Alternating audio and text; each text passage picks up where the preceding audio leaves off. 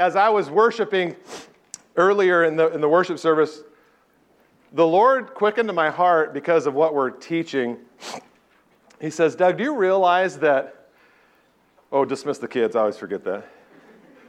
He said, Doug, do you realize that all what you do, all the gift of, of teaching and preaching is really geared towards, is driving you to the presence of God?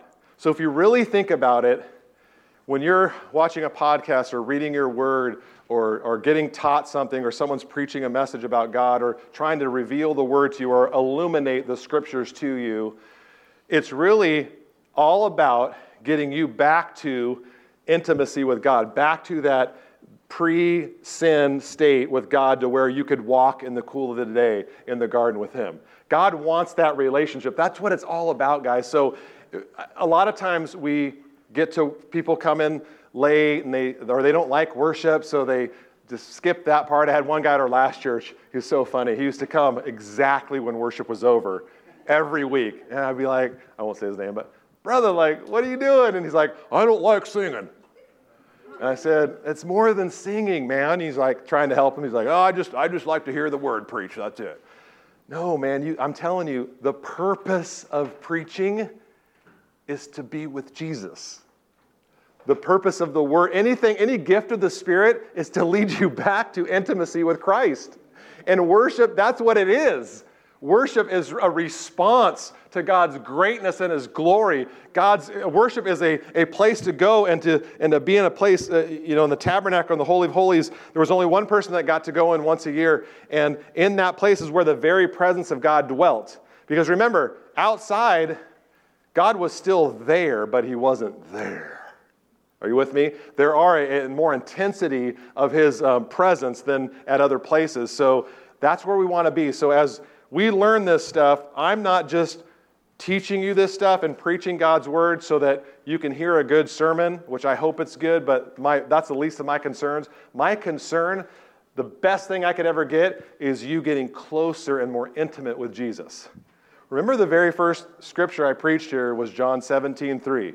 This is eternal life, that they, you and me, might know, gnosko, the Greek word, intimately, lovingly, personally know God. That is eternal life. That's why Jesus came to get you into a personal, intimate, close walk with Jesus. That's what it's all about. That's why He sent Christ. Amen? So when we teach, that's where we're wanting you to go. So I hope that as you take notes, you meditate on this, that it's about getting you close to God. And during the week, man, I'm telling you, the shield of faith Whew, this is going to be a good one. I, I'm excited because we're kind of moving out of the foundational three and into these other three that we're going to talk about. So let's get into it. So let's review what we've put on so far because we should be wearing this at every battle, correct? Amen? So in every battle, we've, we've got to put on. So we're putting on, first of all, the belt of truth. We put on the belt of truth. That was the first piece of armor that went on, part of our foundation big three. These are the foundational ones that we put on and keep on that, that support and uh, give foundational strength to the others. So the belt of truth, remember, it protected you from what? This is the class part of the preaching to see if everyone's listening. So think of it. What is the belt of truth? Remember, what is it protecting you from? That was part of it. And why? He said the loins. Because it would hurt? Because it would hurt? That's a great answer. Yes, it would. Remember, the, the, the belt of truth covered the loins, the reproductive area physically, but then we talk spiritually that keeps you from reproducing Christ and, and effectiveness, right? And then, of course, truth protects you from deception and lies, right? So the belt of truth protects you from deception and ineffectiveness. And remember, hell's strategy was to question and compromise the Word of God. So, whenever you have a thought, remember, thoughts, it's not a thought, it's a voice. Every thought you get is either from your own self generated thought, from the Spirit of God, or from hell. Okay? So, you have to understand that you need to do, be able to discern thoughts. Don't just think because you're thinking it, it's gospel and gold. Just like when you go onto Facebook and it says it on Facebook, doesn't mean it's true. and it doesn't mean the news is correct. So don't just accept every thought like, oh, I thought it, must be true. I'm a stupid idiot. People get that. I, had, I prayed for a, a lady one time that was having hundreds of thoughts every day, every time she would look in a mirror of how ugly she was and how fat she was. Hundreds. We brought truth into there, we cast that demon out, and the thoughts completely stopped. So don't just accept them because by your acceptance, you're giving power and authority over to whoever's speaking those thoughts. Hmm. You can do the same thing with people that, that, not in thoughts, but actual words coming into your ear. Just because someone says something to you, you can hear it. Because I, ever, anyone grow up and your parent tell you you're never going to do good, you're a loser. Anyone get called out growing up? A lot of people have. I'm telling you what, 80% of fathers aren't very good fathers because they're telling they're word cursing their kids and they're speaking death over their kids. And when their kids hear that when they're little they accept it as truth because that's their father. That's their identity. That's who they're growing up under. Are you with me? So it's, it's don't accept thoughts or words just because of who says it. Because like we heard friday night from a speaker i don't give a what a flying flip what you think about me. All I care is what God thinks about me. Because you know why? Because He's the King. and so don't take in words and thoughts just because they're there. You got to be able to discern that. So the belt of truth protects us from that deception, lays us a foundation, gives us a plumb line for what is truth. Because that's a big deal today, guys. In our culture, what really is truth? And so if we don't have a standard or a plumb line to go off of, well, then truth is just up to you.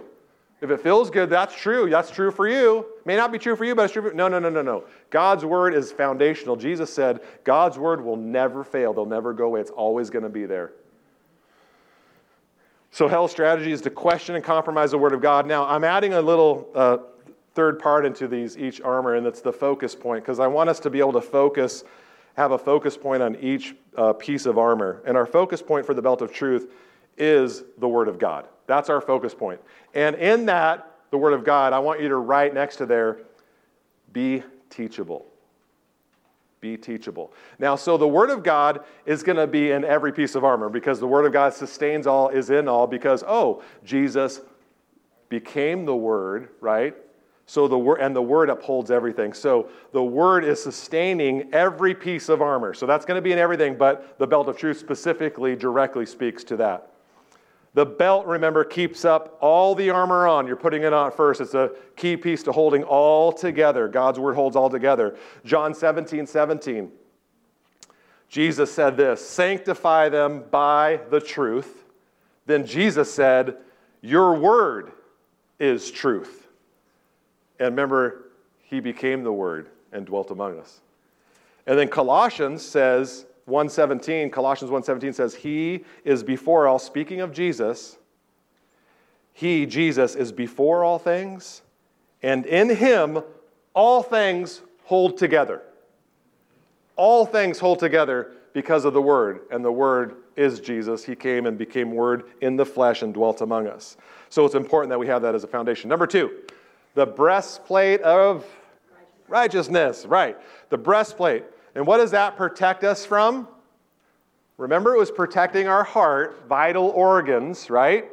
What was that protecting us from? Attacks, yeah, but what type of attacks?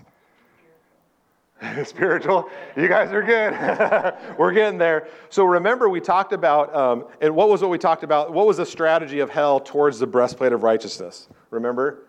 What do we talk about? What is righteousness? It's comp- but it's being in right standing with God, right? So righteousness means in right standing with God or that God approves of what you're doing or who you are. And so we talked about what is protecting us from is the works mentality. So the breastplate, hell's strategy was that we got to perform for God. We got to perform for his approval um, that, and we got to focus on earning it. So the hell strategy will be all about you got to earn God's favor. You've got to earn God's love. You got to, if you didn't do your devotions today, then He doesn't love you as much as if you did your devotions. Or if you didn't go to church today, He doesn't love you and accept you as much as if you did. So it's a works mentality that we think somehow that if we do enough good works, God will finally like us.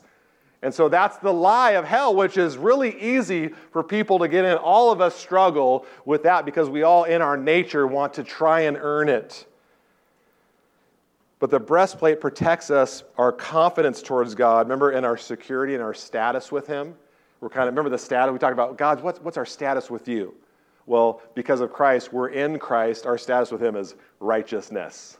And we talked about where the word says, You are the righteousness of God in Christ. I want you to think about that thought. It is huge. Think about that, that you, this is you. When you read God's word, it's speaking to you. So say that about yourself in your heart right now. I am the righteousness, which means perfection of God in Christ. So when God looks at you, he sees you perfect. But you're like, wait a minute, I don't, I'm not perfect. I blow it. I know. But if you're in Christ, God sees you through the filter of the cross, the blood that was shed, and the death of his son, and sees you perfectly. Now, that's not a license. Oh, cool, I'm in the filter. Let's go party. No people, I found people uh, are afraid when people teach that this kind of gospel, because this is the true gospel that you are indeed the righteousness of God in Christ, and people get afraid because it's like, wait, we're giving a license for people to go sin. We're giving a free. No, no, no, no. I find that most Christians aren't looking for a license. In fact, most of us don't need a license. We, we blow it all the time, right? We don't need a license. Most of us are looking for ways to stop sinning.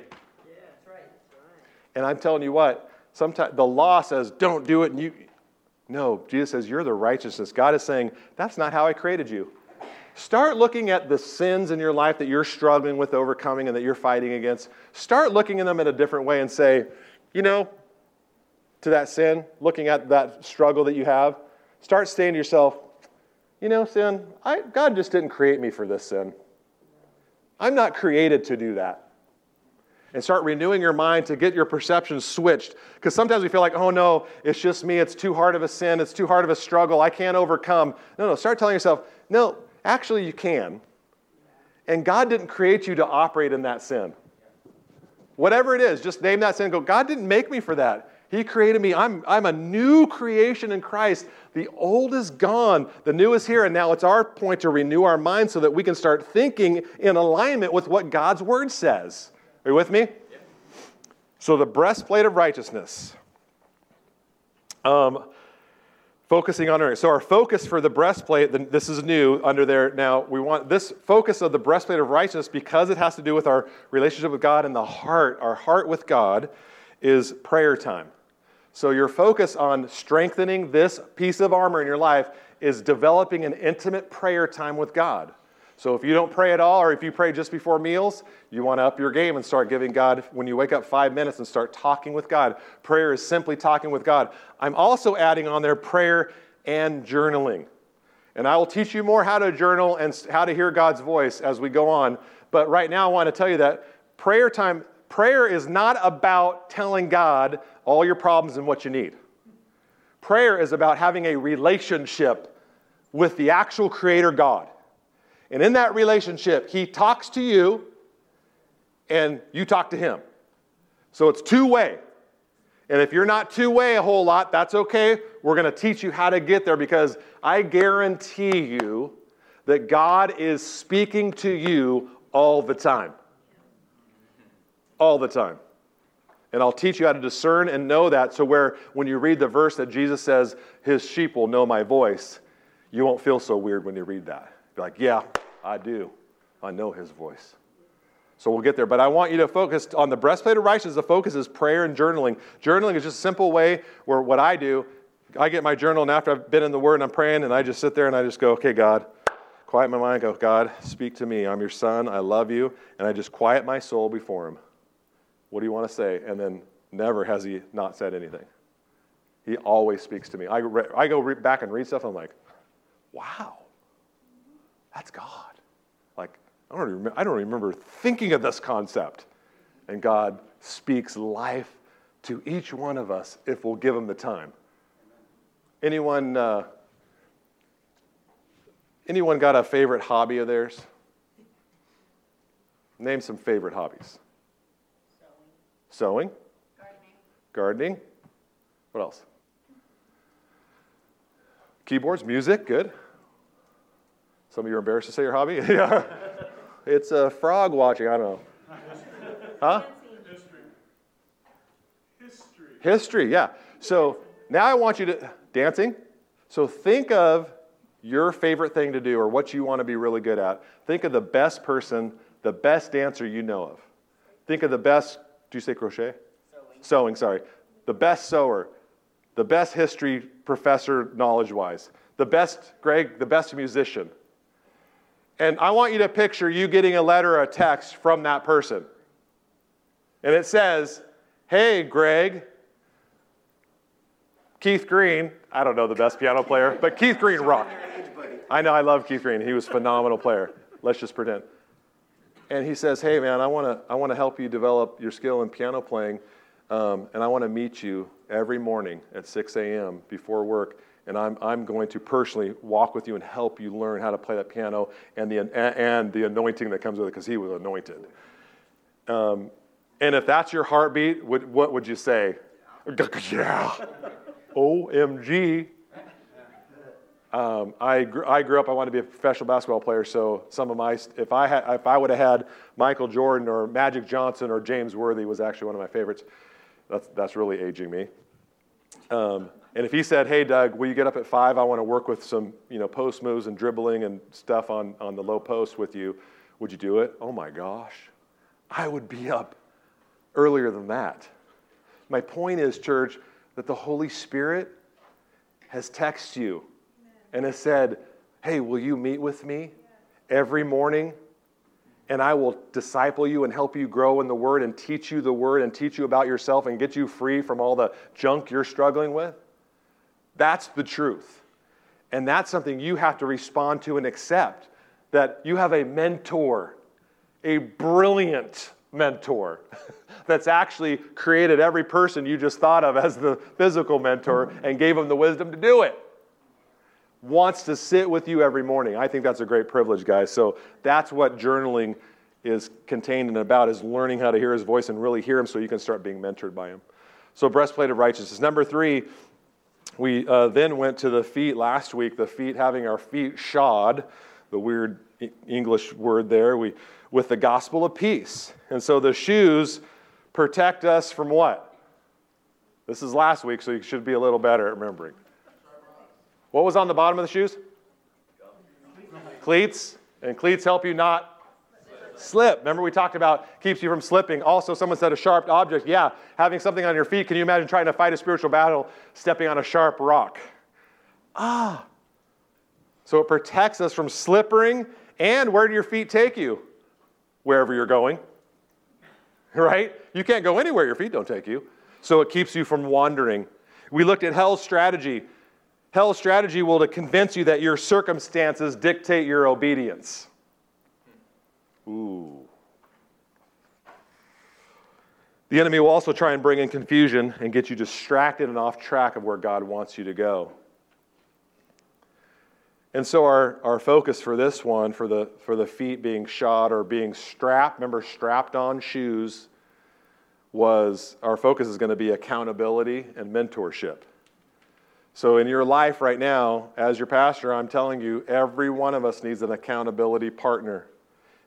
If you don't have another Christian that will keep you accountable and ask you tough questions and challenge you spiritually, you need to get one. If you don't have one, begin to ask the Holy Spirit God, Holy Spirit, bring me someone in my life that can help me grow, a mentor that can mentor me and challenge me in my life, accountability partner that can come and meet with me and talk about spiritual things, talk about the word, and encourage and strengthen me.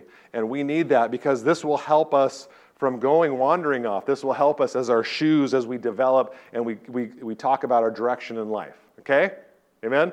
I know that's a lot of stuff to think about, but I want you to think about getting a mentor or having an accountability partner because that helps you fight. You cannot, remember we said in the beginning of spiritual warfare that you can't do it alone? You cannot fight spiritually alone. You're not designed to fight alone. right? You're not designed to do life alone. You're designed to be with people arm in arm, hand in hand, the body of Christ, every part of the body fitly joined together, Paul says.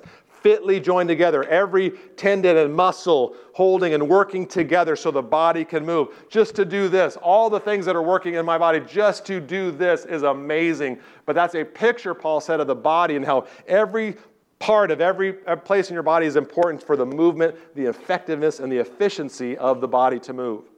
So we need to focus on getting accountability or mentorship. Remember, we talked about if the enemy can cause you to slip, it doesn't matter how much armor you have on. So you can be all spiritual, but if your shoes aren't solid your foundation's not set, you're in trouble. So fo- that was our focus. All right, so we looked at, remember last week we looked at another way to look, and I didn't put this in your notes because I ran out of room.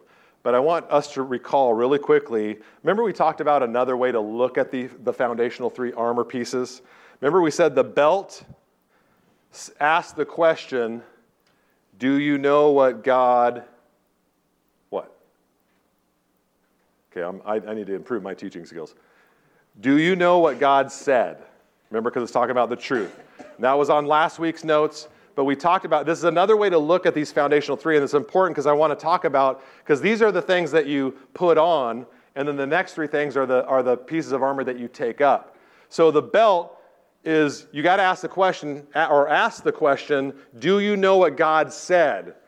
Okay? Remember remember the times Jesus got tempted and remember when Eve when we talked about that, what, what was the first thing that the enemy said? Did God really say that? Eve said, Oh, we can't eat from it. Oh, did God really? So she didn't know. No, he didn't say that. And she says something else that he didn't even say. So she didn't have the knowledge of that. And then Jesus, the first thing they said to Jesus, if you're God's son. So we have to know the bell of truth gives us that. We got to have that knowledge of knowing what God's word says. The breastplate asks the question, do you believe what God said?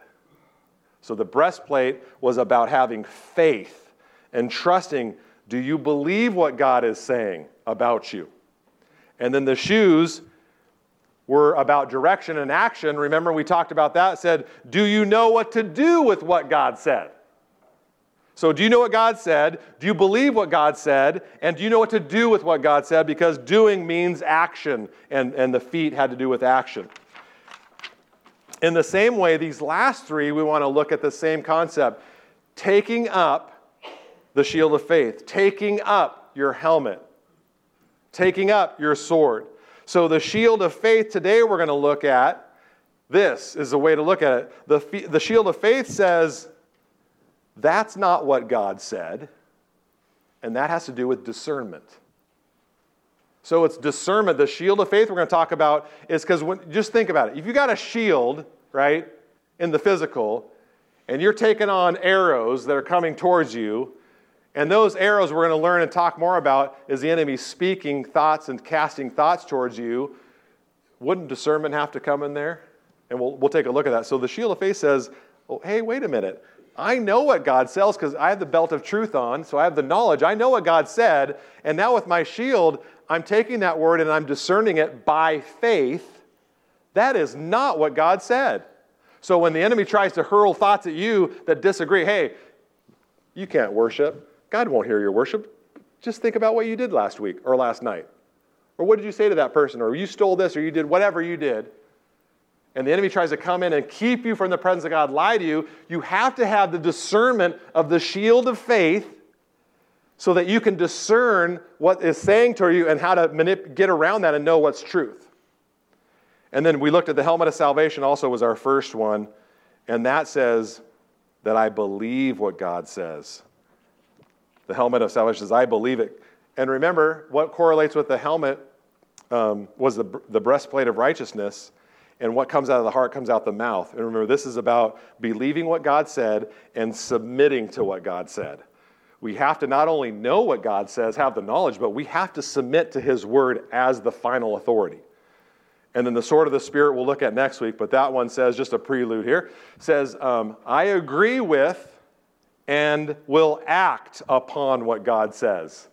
So that's an exciting one next week because we're going to talk about the power of confession. So the sword, remember, really is our only offensive weapon that we can actually aggressively go after, and that's with our mouth. We have to be able to speak God's word, believing in faith, and that's where we say, I, oh, not only do I agree with you, God, and your word, I'm willing to step out in faith and act on it and proclaim it with my sword. So we'll talk about that next week. Good. I know that's a lot of information, but I want to kind of get us caught up on where, we, where we've been, what we look like, what we've put on, how we're dressed spiritually, so that we can do the next thing, which is to take a look at the shield of faith. So turn in your Bibles to Ephesians 6 16. I think I put it on your notes too. I put the World English Bible translation on there, but you can look at Ephesians 6 16 if you'd like, or write that in your notes. Ephesians 6:16 says, "In all circumstances, this is the ESV version, in all circumstances take up the shield of faith, with which you can extinguish all the flaming darts of the evil one." The World English in your thing on their notes, I believe I put in there Ephesians 6:16 says, "Above all." So the other version said in all. I want you to notice that in all, and this one says above all. So above all, taking up the shield of faith with which you will be able to quench all the fiery darts of the evil one. So let's look a little deeper into this verse. The first thing I want you to notice, and you can write on number one, is the fact that there's a little translation thing we need to talk about in the beginning of the sentence, which says, one translation says above all, and another translation say in all. And if you look at that Greek word and the preposition, the way that word is constructed, it kind of can say both, and I think maybe God wanted it to kind of could say both. Because if you think about it, in, or if you say above all, you're really saying above all the other pieces of armor, make sure you got your shield. And there's a good reason. Put a picture of that shield up again, Bo. So that shield, we're not talking about a little buckler shield. We're talking about a door shield that's probably four feet high that you could put here, and that's like four feet high, so you could actually go like this, and you're completely protected from the enemy. Other shields where you're in close combat is those round ones or the buckler shield where you're blocking and hitting and moving. With this one, you, you can't move that way, it's just too big. So this is a protection one. So the shield, so above all, God's saying, take up your shield. Have your shield of faith. But then you look at other translations, says, in all, take up your shield of faith. So what do we get from that? Well, you know what's interesting? One commentary said, you know what's interesting is that this is telling me, he said, that you should use this above all, meaning the most important is the shield of faith, and in all, you should be using the shield of faith in every battle. So, above all, the most important, and in all, in every battle, have your shield. So, Paul sets this up like, hey, this is a big deal, guys. This is something I'm highlighting in this armor piece. Are all the other armor pieces great? Yeah, they're all great. They're all important. They all work together. But he's saying the shield of faith is important because the just shall live by faith. Number two is taking up. We talked about that already, so we'll just spend a little time on that. But uh, a the, the, the words in the Strongs talks about for the word taking up is really to take something up in order to carry it or use it.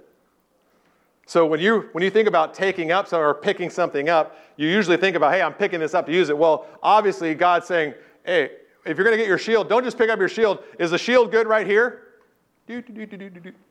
No, so take it up with the purpose in the heart of using the shield the way it's supposed to be, the way God shows you to use it, so that it'll be effective. So taking up the shield means picking it up to actually put it into use. We've got to put it into use. So the first three parts were put on, Put on the belt, breastplate, and shoes. Now we're into the shield, right? So the shield is to take up, to use. We're not putting on, we're taking up. Different concept. Number three, the shield itself. So this shield, as we looked at the picture, huge shield. It's more like the word actually means a gate or door. So it's an interesting thing because it's a big piece of equipment. So it's used, um, this is a Roman shield, looked like a full or large door to, to give you full protection from attacks. Now, interestingly enough, um, talking to Uncle Bob this morning. Sorry, I didn't mean it.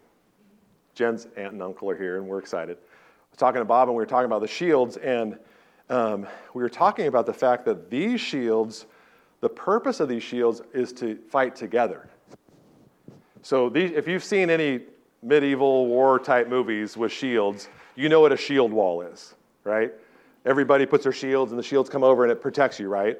These kind of shields you wouldn't take in a personal one on one battle, but you would do this as a team. And it, the Holy Spirit reminded me this morning that these, this type of weaponry, this shield, which is truly not just a shield, but it is a weapon of warfare, because our, our weapons of our warfare are not carnal, but the weapons that we use are supernatural. So, our supernatural weapon of our shield is designed to work with one another. So, the most effective you could be with the shield of faith is to make sure that you're standing next to a brother or sister, arm in arm, so that you're protected as a whole. So, this type of shield is used together. Psalms, listen to Psalms 3, verse 1. Lord, how many are my foes? Some of you guys are going to relate to this in your life. How many are my foes? How many rise up against me? Many are saying of me, God will not deliver me. But you, O Lord, are a shield around me. My glory, the one who fit, lifts my head high. I call out to the Lord, and he answers me from his holy hill. Did you hear that? The shield is round about him, which is interesting because that's not around about you, that's in front of you. But God's shield, his spiritual shield, is more than this because when we work together and we're in the body, we get surrounded by him. So it's working together one on one that the, the shield becomes as we operate in the body of Christ. We're not lone, uh, you know, pilots here. We're working together. And when we work together, then God says, Yeah, you know what? I am a shield round about you. Because if you operate out of the context of the church, you're not operating in the body. You can't survive outside of the body. The heart can't say, I don't want to be a part of the body. I'm going to do my own thing and jump out and live itself. Right? Same thing with this concept of the shield. We fight together. As we come together, we have that shield round about us. Ephesians 6, uh, uh, excuse me, Ephesians 6 says, above all, taking up the shield of faith. So let's move on. Number four is faith. So the, the Greek word for faith here is means can be translated faith, belief, trust, confidence, fidelity, and faithfulness. So that one Greek word is translated into all those English words. But I want you to kind of highlight confidence. Because I think confidence is a good way to look at this type of faith needed with the shield of faith. Look at this. Look at the, this is the same Greek word used when Jesus was talking about the centurion. Remember that story in Matthew 8? Matthew 8, Jesus was talking about the centurion that had really great faith. And uh, there's a couple things I want to highlight. So let's read that. Matthew 8, verse 5. You can just write that in your notes or turn there. Matthew chapter 8, verse 5. And remember, Jesus is preaching and teaching, and he's healing all over the place. Miracles are going on. But he's reached out to the the, the, the, the Jews first, but he's also, everyone's getting in on it because everyone else can get in on it if they got faith. Remember the Samaritan woman that said, the Jesus said, Oh, I, I can't give bread to the dogs. Jesus called her a dog. That's not good in any culture, right? right? But she said, Hey, even the dogs get crumbs. And Jesus said, Whoa, then it's done. So that was great faith. So listen to the centurion story. So in verse 5, when Jesus had entered in Capernaum and a centurion came to him asking for him for help, he said, Lord, my servant lies at home paralyzed, suffering terribly. And Jesus said to him, which I thought this is interesting, Shall I come and heal him? Setting him up for something good. And the centurion replied, Lord, I do not deserve to have you come under my roof, but just say the word and my servant will be healed. For I myself am a man under authority with soldiers under me.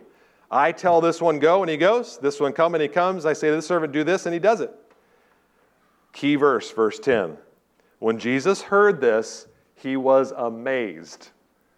I want you to just say la that, or think about that, or just meditate on that real quick. Jesus, the Son of God, the creator of all the universe, who had already seen miracles happening all over the place, was amazed at his response. That should speak volumes to you about wait, what did this guy do where the Son of God was amazed at his faith? He said, He was amazed and said to those following him, Truly, I tell you, Jesus said, I have not found anyone in Israel with such great faith. So, what do we look at that? You know, the root of this word faith um, is translated into the word for persuasion or to be persuaded. So, the word faith here that he used when Jesus said faith, the root is being persuaded, where it really tells me that this centurion was fully convinced, fully persuaded that if Jesus just spoke the word, that that was enough to get the result. Because that centurion understood authority and he understood the structure of authority. And somehow in his mind, he correlated his, his job to going, hey, I do this in my job and it happens. Every time he says stuff, it happens too, but I can't see the, how it goes. I just see him say it and then it does. So he correlated and said, oh, okay, so there must be an authority structure. So he must be the top dog. So when he says something, that word is golden. And so I just need to believe that if he says it, it's done. And so that truth, that truth should permeate in your heart to where we as believers can go, God, if you said it, that settles it. It's over. The result or what happens doesn't, that does not even, the point doesn't even matter. The, what matters is that if God says it, He's the final authority in His word. Isaiah says, never returns void or empty. His word never comes back without accomplishing what it was sent forth to do. So you can trust in God's word that when he says it to you that it's going to come true no matter what your eyes see or perceive, no matter what you feel in your physical body, that can always deceive and lie to you. Don't trust your five senses. They will deceive you and trick you and rob you from the blessings of God because God wants you to exercise the shield of faith. He wants you to be fully persuaded that what he said is going to happen no matter what it's looking like on the outside or in the physical realm. Romans 4:20 talks about Abraham and they're talking about the faith of Abraham. You remember faith or excuse me, Abraham didn't have a son. Remember he's pretty old. You remember the story? 100 years old and his wife was 90. Ooh, whoa. 90 having a kid. Can anyone? anyone? Let's not go there.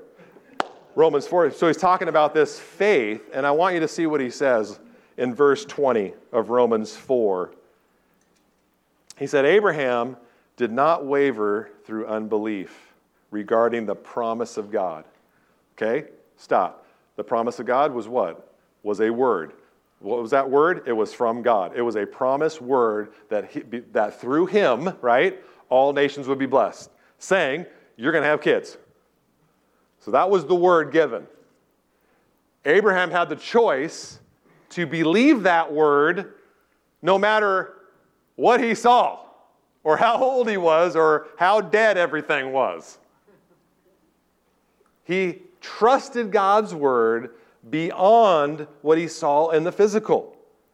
And then he says this He didn't waver in unbelief, but was strengthened in his faith and gave glory to God, verse 21, being fully persuaded that God had the power to do what he promised. There it is, guys. That is faith. That's the shield of faith, believing that if God said it, no matter what I can see in the circumstances of my life, God's going to come through and do it if I trust. Well, I don't see it. I can't. That doesn't matter what you see because what you see is not the evidence. Romans 11:1 1 says, faith is the evidence. Your faith is the evidence of that, what you're hoping for. Are you with me? Faith is the evidence. People, oh, well, I don't believe it. If science, I can't prove it. No, you know what? My faith proves it. I'm believing in what God said. That faith is evidence. Hebrews 11, 6 says, And without faith, it's impossible to please God. Because anyone who comes to God must believe that He exists Okay, that's pretty elementary. And that he rewards those who diligently seek him. So you got to believe that God exists, which is not too tough. But then you got to believe the second part that he's a rewarder of those who diligently seek him. And remember, that is tied into the word faith. So this just isn't about, hey, if you do good, I'm going to reward you. No, this is about if I trust him, he's going to reward me. If I stand in faith, I'm fully persuaded no matter what I see, I'm going to be rewarded. With what? The answer, the promise of His word is coming no matter what. There's a lot we could go on that, but are you with me? That's a good part. Take up the shield of faith, trusting God's word. Now let's look at the second half of this sentence because it gets even better. Above all, taking up the shield of faith, with which you will be able to quench all the fiery darts of the evil one. Man, that's a packed verse. Well, let's unpack it. So, number one, under that, I want you to put in, you will be able. You will be able. This word is interesting. It's dunamai, and this it means I am powerful, or have the power, or I am able, or I can, is the translations from it. What's interesting that is of this word is it comes from the root word of dunamis, which is when we get baptized, Jesus said, wait in Jerusalem until you get endued with power dunamis, which is comes dynamite, when you get you get endued with power from on high. So listen, when you say when Paul says you will be able to do this shield of faith thing, you will be able, he's saying, you have the power in you to do this. And it's going to take the power of the Holy Ghost in you to be able to walk in faith and walk with your shield.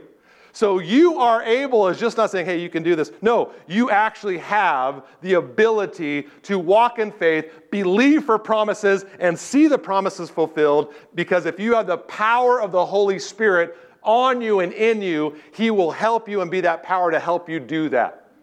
You got to stand in faith. The only way you can stand is with the Holy Ghost. You can't stand without Him. You need him. We are in the ministry of the Holy Spirit, guys. Jesus said, Don't you leave Jerusalem until you get the Holy Ghost. Don't you leave. Because what does that say? You're going to get your butt kicked if you leave without the Holy Ghost. That's what he's saying in today's lingo. You with me?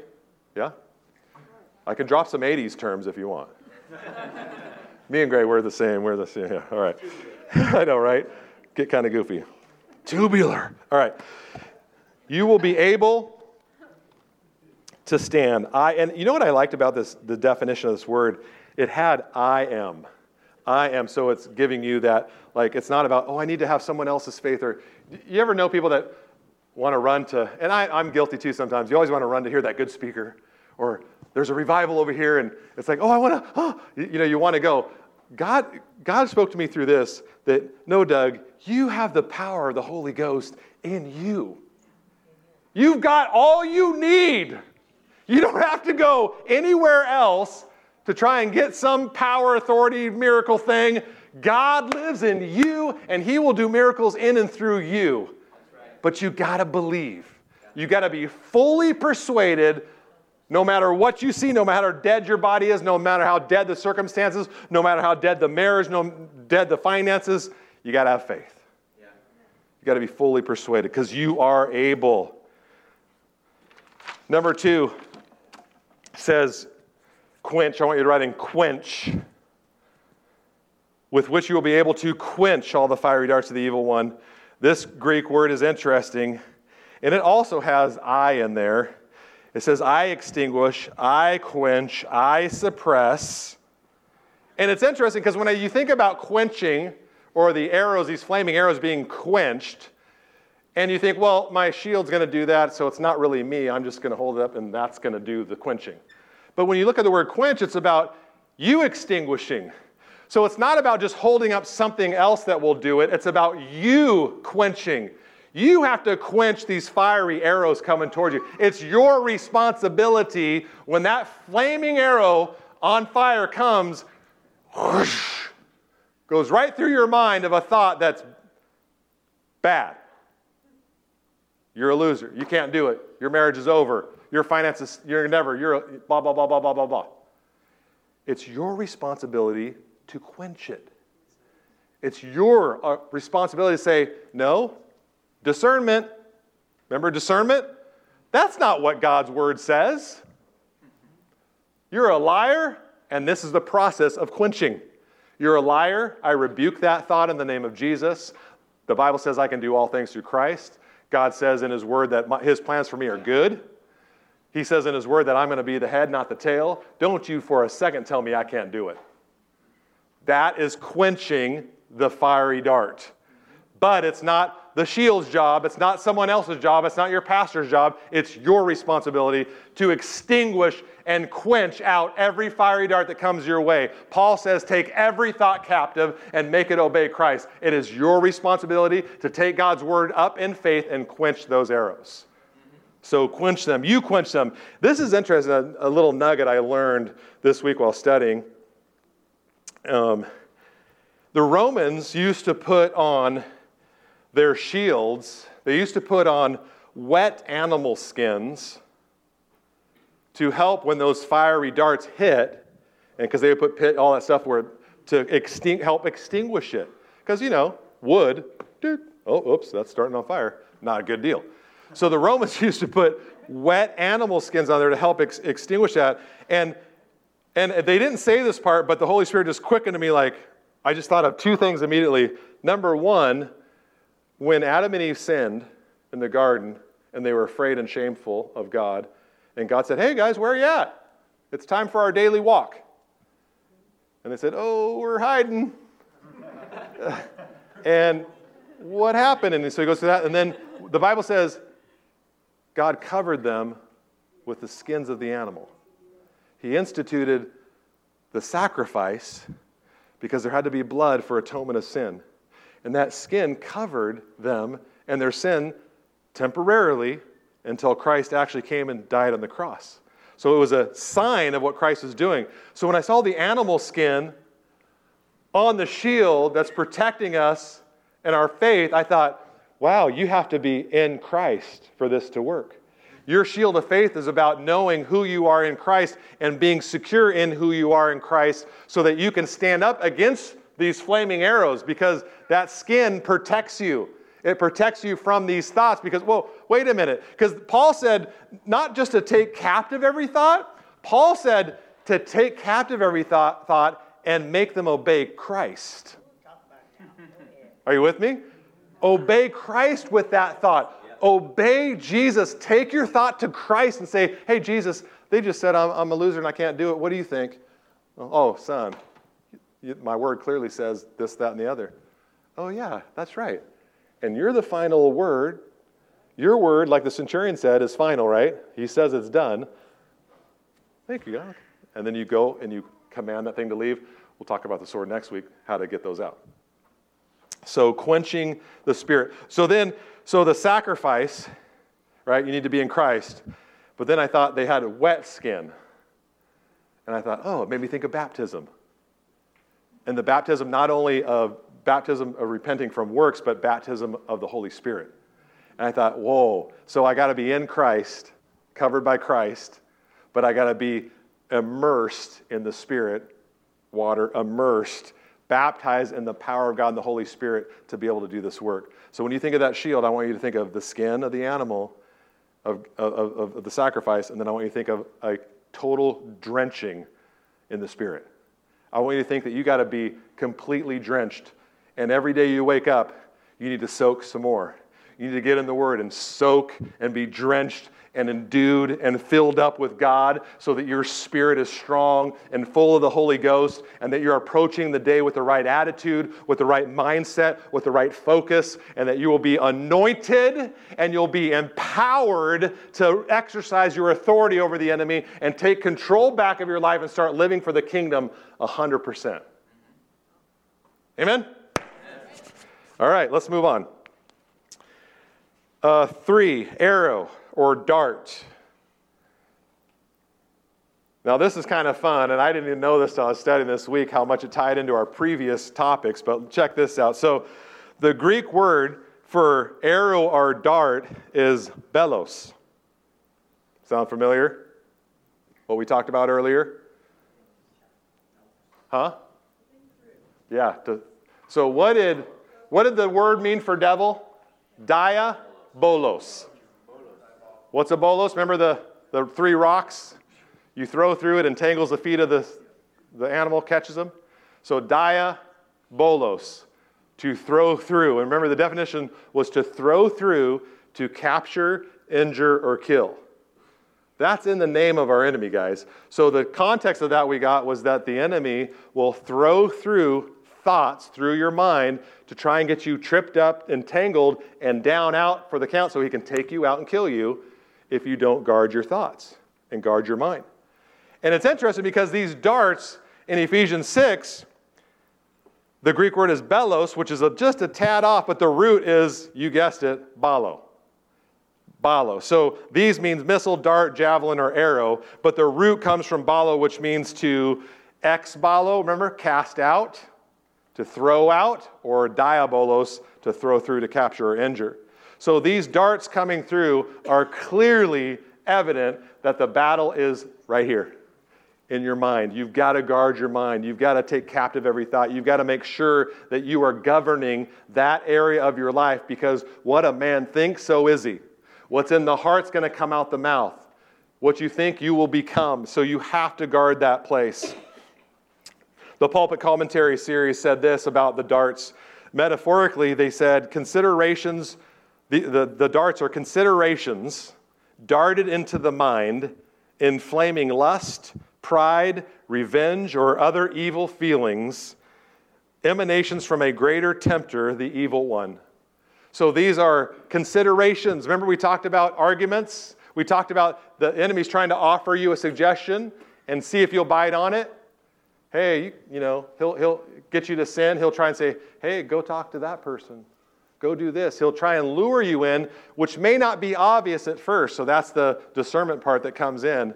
But I want you to know that the arrows, these darts, to be careful and to be alert and to know that this is a, you got to guard your mind. If, God, if the enemy can get you to think, he can get you to act. He can get you to think a certain way, he can get you to behave a certain way. So it's super important. I know that's kind of a revisit from what we talked about a lot, but it's worth bearing repeating. Okay, number four is the flaming or fiery dart, that part of the word. This word means to pass, or excuse me, uh, it means I burn, I am set on fire, I am inflamed, uh, glow with heat, or purified by fire is one of them, which is very interesting because the root of this word for fiery is the, it's actually the word poor, not meaning poor though, but it means this heat from the sun, figuratively, strifes, trials, or eternal fire. And I thought about that and I thought, you know, it's interesting that that, that word trial, that these fiery darts, sometimes we thought, okay, yeah, they're the enemy casting a thought. It's, it's against God's word, trying to lead us astray. But then I began to think of, because of the word trial, I began to think of trials that we endure in life. And, and a lot of times the enemy will bring in and try and bring in, or circumstances of life will bring in a trial to test us. And immediately, what we prayed this morning was James chapter 1 came to my mind. And James says, Consider it pure joy, my brothers, whenever you face trials. And I thought, wait a minute. These arrows, we, we you know, they are negative and we got to make sure we're guarding our mind. But sometimes in trials, we got to remember that this trial is producing something great in us. And that we get so down on ourselves that we're in a struggle, but we forget that, listen to what James says Consider it pure joy, my brothers and sisters, when you face trials of many kinds, because you know that the testing of your faith produces perseverance. Let perseverance finish its work so that you may be mature and complete, not lacking anything. That's a great promise. So now we look at these fiery darts coming and we, we got to take them captive and, and uh, assess and know what's going on here. But I want you to know as, as you're fighting the battle of faith that all this stuff that's coming towards you, don't look at it negatively. God disciplines those he loves. God takes us through trials so that we can learn and grow. So let's take that shield of faith and, and have a, an intensity in our heart and a battle mind to go, no, I'm going to take this on. I'm not going to be afraid of these. I'm not going to hide and cower. I'm going to go forcefully in with my shield, take those flaming arrows, knowing that these trials or these temptations are coming in are going to make me better because I'm going to overcome them. And that's going to produce in me perseverance. And perseverance is going to get me to the place where I, I'm mature and I lack not any good thing. Isn't that exciting to know that in the midst of these battles, that these battles are not just a battle because we're in a battle, but it's a battle to make us ready. It's a battle to give us purpose. It's a battle to mature us to a point where God will eternally use you and me in an eternal life. Guys, remember, when Jesus comes back, he's going to give you a recreated body. You're going to rule and reign with him on a recreated earth. And you're going to rule and reign with Jesus living on the earth, from the earth, ruling and reigning with him. That is exciting to me. And the Bible teaches it very clearly that that will be happening. So God's getting you and me ready to rule and reign with him on a recreated earth with recreated recreated bodies. I'm, are, anyone ready for that recreated body? Okay. Older I get, the ready, more ready I am. So the shield of faith protects you from entertaining lies, from acting, from the act of being deceived. It's an action. The shield of faith is about movement and action.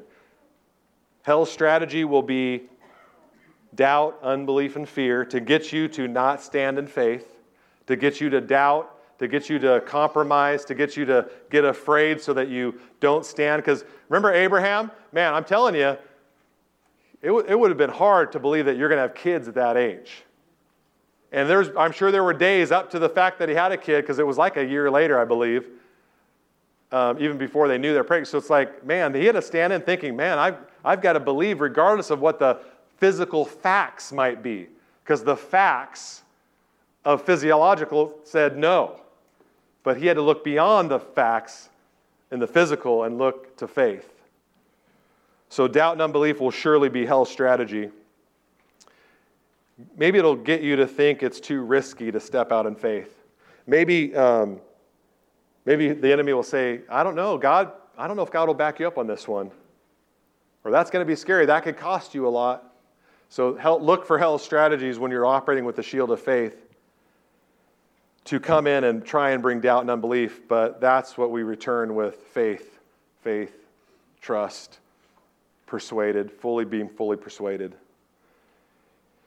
Uh, Romans 12 or Romans 4 7 says this, and I'll end with this verse.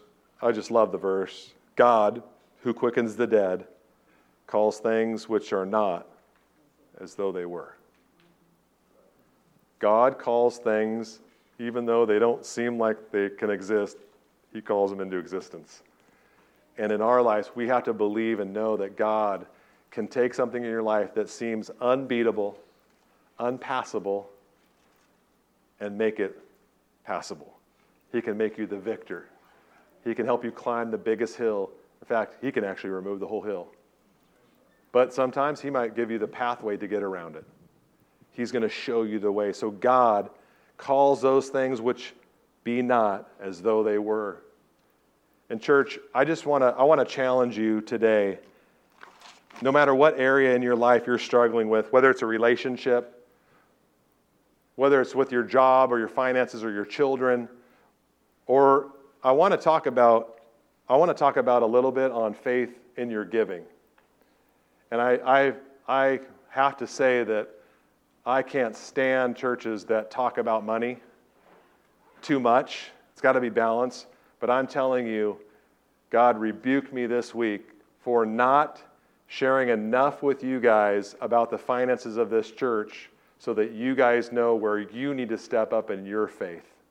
Because this church is about the church, us doing ministry together. And God has been sustaining the budget of this church through His miraculous hand. And it has not been per se from us, it has been God doing it. And I was like, Correct me if I'm wrong. I, I've been amazed. She's probably seen my jaw drop at the way God's provided for us financially, for the church over the last four months. And I've been in awe. And I just like, and I was like, my faith was growing stronger. I was believing, and, and God said, I, I like your faith, but don't you dare not tell the people their responsibility to be faithful in their tithe and in their offering. Don't forget that. Don't be a chicken. So I'm doing this, so I'm not going to be a chicken. Because I don't give a flying flip what you think about me. I only care what the king thinks about me. And so, my challenge to you this church needs to be sustained through the body and God blessing and providing through the body. And I challenge you if you're struggling with your tithe and giving a tenth to God as a sign of honor to Him, as a sign of He is your King. And if you struggle with whatever you struggle with, because there's a lot of, a lot of there's a lot of doubt. You think Abraham had doubts about him having a baby, or what? How do you think Isaac or uh, uh, not Isaac, Abraham, Isaac, Jacob? Yeah. Well, when Abraham later had to give up Isaac on the altar, sorry, my God. How do you think he felt? He already went through faith and had it, had Isaac, but then he came up and God told him to kill him. That didn't look right, I'm sure. His mind was probably screaming, Dude, you can't kill him. He's your son. And then God provided the lamb. He had faith to where he had such faith that he was willing to kill his own son because he knew, the Bible says this, that he would, God would raise him up from the dead. He was believing for a resurrection right then and there. And I want to cha- hold on. I want to challenge you guys by faith to ask God to help you be faithful in your giving. Because I'm telling you what, this church cannot be sustained if we, the church people, don't exercise our faith and be obedient to God with our tithe and our offering. It won't work. And Guys, I'm not even talking about paying me because that hasn't happened. It happened a little bit, it ain't happening this month. I'm talking about paying the lights and the building and the rent and the insurance and all that stuff. We've got to get this in our heads, guys, that the gospel, to get the gospel out and to preach and teach and have church and people coming and getting saved, that whole process takes money. And so I know that some of you struggle with that. But I'm challenging you today to take your shield of faith and be fully persuaded, convinced that God can provide for you and challenge Him. It's the only place He wants us to challenge Him is in our giving. Prove, He says to me. And some people, well, that's Old Testament. God didn't say the Old Testament's gone, by the way. He said Jesus came to fulfill the law. He did not come to abolish it, but to fulfill it. And so it's up to you. It's your freedom. It's our church. So I'm challenging as your pastor to take a, a moment and think about that portion of faith. Because there's a lot of other things you got to exercise faith. There's relation issues, there's jobs, there's all kinds of stuff. Fiery darts are coming to all of us. I know that. But we have fiery darts coming to our church and to the existence of this church. And God will require us to walk in faith in this area as well. We don't get a pass just because it's money and money's bad and everyone talking all the money. We've done the church overall has done a bad job in parts doing talking about money. But I want to challenge you in faith to ask God, is this something, God, that you want me to do? The, the New Testament tells us that we got to give, it changes the attitude of our giving. That we need to give hilariously, not giving under compulsion or pressure or all that. And, and, I, and if you give or not, that don't matter to me. I have to tell you the truth about what God says about giving, and then you have to obey God. Not my deal. And it doesn't matter to me because I know God's in control and I just care what He thinks. But I have to tell you the truth, else I'm held responsible. God says in Proverbs to give God the first fruits of your income or your increase to Him.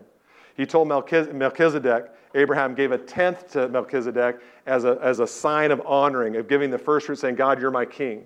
That was before the law. We have it in the law. Jesus said in Matthew 23 23 to the Pharisees and the religious people of the law, He says, You guys tithe on every little piece of um, spices and all that. He's like, you get you, you on the nitty gritty and you get so concerned in that. He's like, but you avoid, you forgot about justice and peace and love and all stuff. But Jesus says, you should have continued to tithe, but focused on the mattier things of justice and loving people and stuff. So even in the New Testament, Jesus talks about the tithe still existing, still being a part of the church. And so you got to answer yourself that question. I'm not going to pressure you, but I will challenge you and I will tell you what God says, and God will bless you. He'll bless you in ways even if you don't. You're blessed if you never gave another penny. But are you responsible? Are you putting skin in the game? Are you expecting a free handout? Do you come to church and just want all this to just magically happen and not put anything in it? That's up to you. But I challenge you to change that mentality because if we get everyone in here on board, not only will money be a, not an issue anymore, then we can get busier on the more important things and getting staff in here, getting people to train, growing this church, getting people saved, having classes of deliverance, getting people free from bondage. This can be a, truly a hospital. But that's not, not just about money. That's going to take every part of you. It's going to take your time, it's going to take your talents, it's going to take your treasures. All three, it's going to take all of you, all of me, all of us working together to get this thing done. But I want to let you know if you look on the back of that bulletin, we're not even halfway to our baseline of providing for the basics of this church. And that does not include one cent to me at all of a salary of any kind. We're not even halfway to the half point. I know this kind of could feel bad, but I'm telling you, as your pastor, I have to say it because God totally rebuked me. And I want you to know that He's saying, God says, test me in this. I'll prove each one of you. And if you talk to anyone in this room who's a faithful tither, they will tell you their story. And they're good ones.